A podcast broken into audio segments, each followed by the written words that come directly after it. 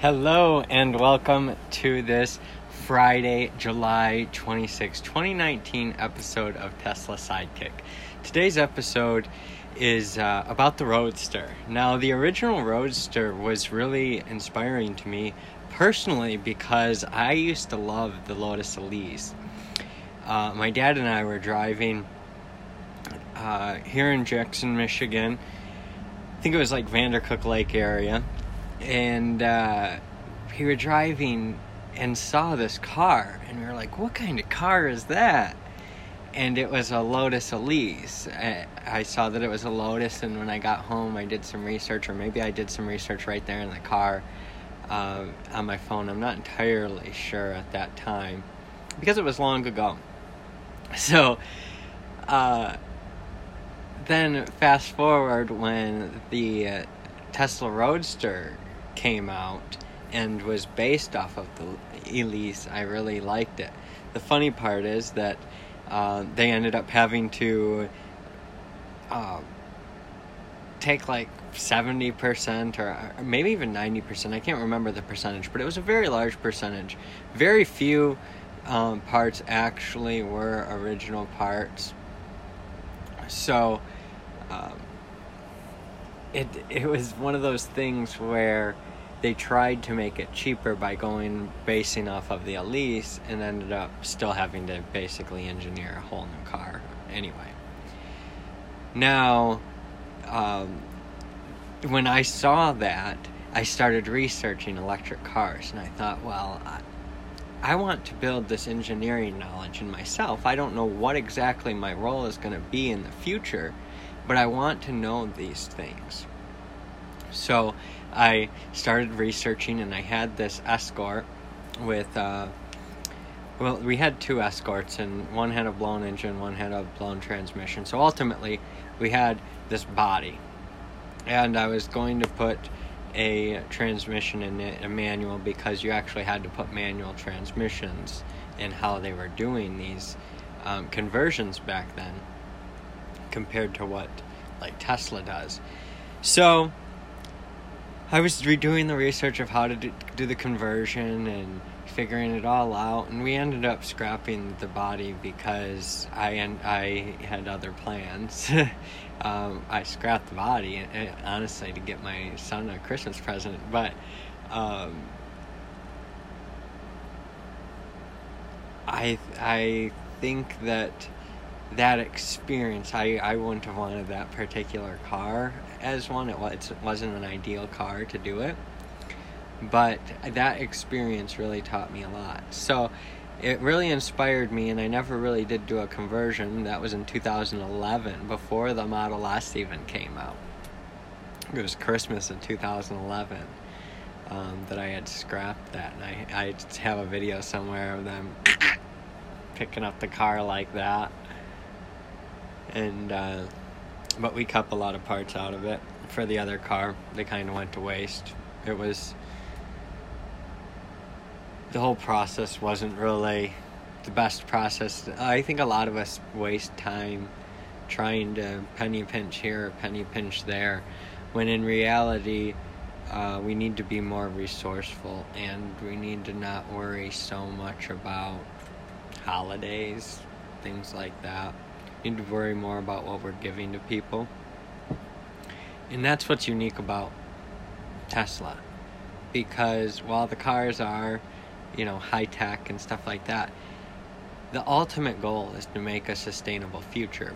But in order to make it sustainable, you've got to make it more fun and more engaging than the current. So, right now, like a Bugatti, it goes 0 to 60 in like 2.2 seconds, something like that. It goes really fast. But the Roadster, the new Roadster, is going to go, the, the base model will be 2.1. Elon was kind of backtracking, I think, from that.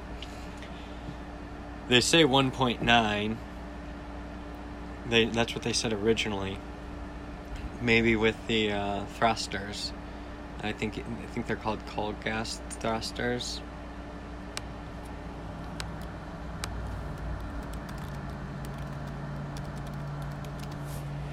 And uh, cold gas thruster. That's what it was a cold gas thruster. Oh, here's a, a Bosch's rocket powered slide mitigation system in action. It's like this motorbike flying around. So that's what they intend to do with this uh, pressurized air. It's really, I mean, we'll see. We'll see what happens. I mean, they're putting rocket stuff in a car.